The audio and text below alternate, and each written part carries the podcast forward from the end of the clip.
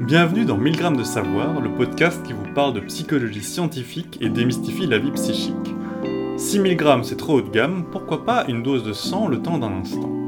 L'épisode d'aujourd'hui a été écrit par Frédéric Thomas, docteur en psychologie sociale et cognitive à l'université Paris 3, avec l'aide de Kenzo Nera et Sarah Levaux. Il vous est compté par Kenzo Nera. Qui n'a jamais rêvé de pouvoir détecter les duperies des autres? D'être capable d'analyser le comportement, la voix d'autrui, afin de s'assurer que ce qu'une personne nous dit est vrai.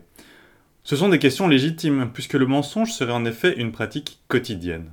Vous, vos proches et moi-même mentons en moyenne entre deux et trois fois par jour. Nous avons donc tout intérêt à tenter de débusquer les menteuses et les menteurs pour ne pas nous laisser duper. Pourtant, s'il est un constat récurrent dans la littérature scientifique sur le mensonge, c'est le suivant. L'être humain est un excellent menteur, mais un bien piètre détecteur de mensonges. Mais pourquoi nous est-il si difficile de détecter les mensonges?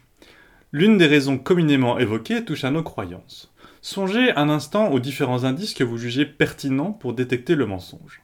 Peut-être pensez-vous aux yeux, qui traduiraient une forme de nervosité de la part de la personne qui ment et ne peut soutenir votre regard. Ou peut-être vous imaginez-vous cette personne en train de se gratter le visage, le nez ou l'arrière de la nuque. Peut-être, enfin, imaginez-vous cette personne en train de transpirer, d'avoir le cœur qui bat la chamade par crainte d'être démasqué. Il s'agit là de croyances communes qui participent à ce qu'on pourrait appeler une représentation sociale de la personne qui ment. Cette représentation peut en fait être résumée en quelques mots. L'individu qui ment est nerveux. Mais à quel point cette représentation est-elle partagée? Une étude internationale, publiée en 2006, nous permet de nous faire une idée sur cette question. L'objectif de cette étude était d'évaluer les croyances relatives aux indicateurs de mensonges dans différents pays. À l'issue de la collecte des données, plusieurs milliers de participants et de participantes issus de 75 pays avaient été interrogés dans 43 langues différentes. Les scientifiques leur ont demandé dans un premier temps de répondre à une question ouverte. Comment pouvez-vous dire que quelqu'un ment? À cette question, plus de la moitié des personnes interrogées ont indiqué que le détournement du regard était un indicateur de mensonge. D'autres éléments, tels que les signes de nervosité, les incohérences ou les changements de posture, ont également été mentionnés. Cette étude a également examiné les représentations des personnes menteuses par le biais des questions fermées. Il leur était par exemple demandé s'ils pensaient qu'une personne en train de mentir avait ou non tendance à soutenir le regard de l'individu face à elle. À ces questions fermées, une large majorité des sujets ont également répondu que la personne qui ment soutiendrait moins souvent le regard de la personne face à elle. La majorité des sujets ont estimé qu'une personne qui ment changerait davantage de posture, se gratterait ou se toucherait davantage et produirait un récit plus long que les personnes qui ne mentent pas. Ces croyances semblent donc largement répandues dans le monde et mettent en avant une représentation générale de la personne qui ment comme une personne nerveuse. Mais qu'en est-il vraiment? Cette représentation est-elle fidèle à la réalité?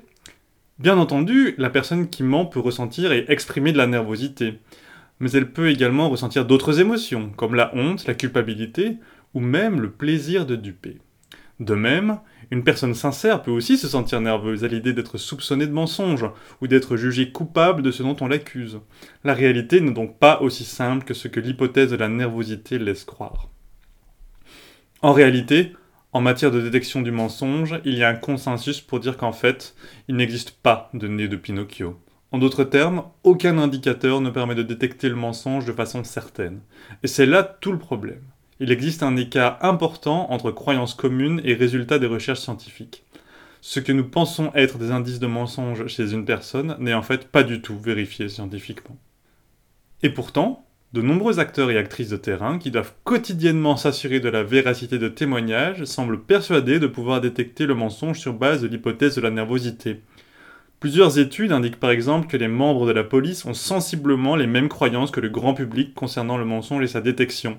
Ainsi, même s'il y a fort à parier que ces personnes sont plus souvent confrontées au mensonge que vous et moi, il semblerait que leur jugement à la matière repose aussi sur des indicateurs erronés. Dans cette logique, il pourrait arriver que des personnes soient accusées, voire condamnées à tort, à cause de nos fausses croyances sur le mensonge. Dans la même veine, l'utilisation du polygraphe, autorisé notamment en Belgique, repose aussi sur l'hypothèse de la nervosité. Le polygraphe, c'est l'image classique du détecteur de mensonges. C'est cette machine qui mesure votre transpiration, votre fréquence cardiaque, votre pression artérielle, votre respiration pour déterminer si vous mentez ou non. Vous l'aurez compris, ces indicateurs sont communément révélateurs de la nervosité, mais pas nécessairement du mensonge. L'utilisation du polygraphe est donc sérieusement remise en question par la communauté scientifique pour la détection du mensonge. Pourtant, cet outil est utilisé par la police belge et s'est même vu octroyer un cadre légal officiel en 2020. Gardons donc à l'esprit qu'en matière de mensonges, nous sommes clairement meilleurs lorsqu'il s'agit de les produire que de les détecter. Notre humilité reste notre meilleur atout lorsque nous pensons les avoir débusqués. Merci d'avoir écouté cet épisode de 100 grammes de savoir. L'épisode a été écrit par Frédéric Thomas, docteur en psychologie sociale et cognitive à l'université Paris 3, avec l'aide de Kenzo Nera et Sarah Levaux. A très bientôt pour un nouvel épisode.